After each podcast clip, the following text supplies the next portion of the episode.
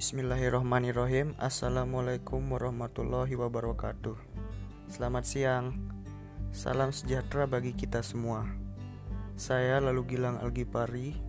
Saya adalah mahasiswa dari Universitas Negeri Surabaya Akan membahas tentang Mengenal perbedaan tunarungu, tuli dan gangguan pendengaran. Saya membahas perbedaan dari ketiga istilah tersebut dikarenakan banyak orang-orang yang mengira ketiga istilah tersebut memiliki pengertian yang sama.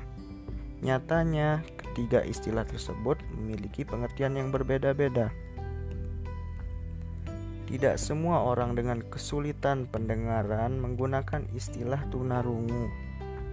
Terminologi ini bagi sebagian besar orang berarti tidak memiliki pendengaran yang sebenarnya. Sebagian penyandang disabilitas, pendengaran lebih suka disebut tuli. Lantas apa bedanya antara istilah tunarungu, tuli dan gangguan pendengaran? Mari kita bahas lebih lanjut. Yang pertama adalah tunarungu.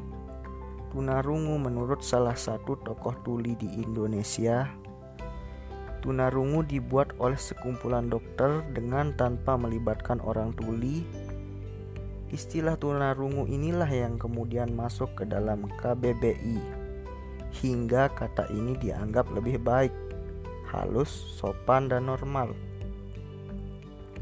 Banyak dokter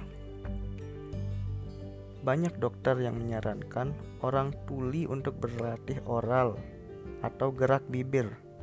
Namun sayangnya menjadi fokus pada terapi bicara tanpa ada waktu lagi bagi anak tuli untuk berbaur dengan teman-temannya yang bisa mendengar, sehingga anak tuli tertinggal banyak ilmu. Yang kedua adalah tuli. Tuli, jika orang tuli tidak mau disebut sebagai tunarungu, hal ini disebabkan oleh pengertian tunarungu itu sendiri yang lebih mengarah pada kelainan jadi, menurut pendapat orang tuli, pada intinya orang tuli bukanlah orang yang berkelainan, hanya saja tidak memiliki kemampuan mendengar. Mereka sama-sama normal.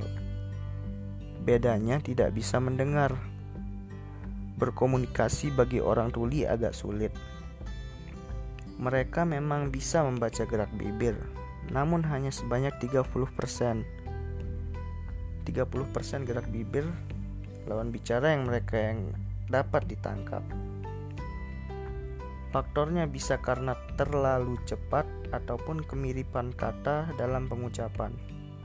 Oleh karena itu, penderita tuli maupun orang-orang di sekitarnya perlu mempelajari bahasa isyarat. Bahasa isyarat sendiri bermacam-macam. Setiap negara memiliki bahasa isyarat masing-masing seperti di Indonesia. Indonesia juga memiliki banyak bahasa daerah. Setiap daerah Indonesia memiliki bahasa isyarat masing-masing, semisal Jawa, Papua, ataupun Maluku. Selain itu, uniknya dari bahasa isyarat itu sendiri adalah penekanan ekspresi wajah.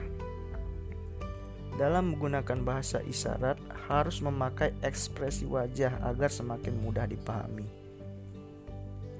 Yang ketiga, gangguan pendengaran. Apa itu gangguan pendengaran?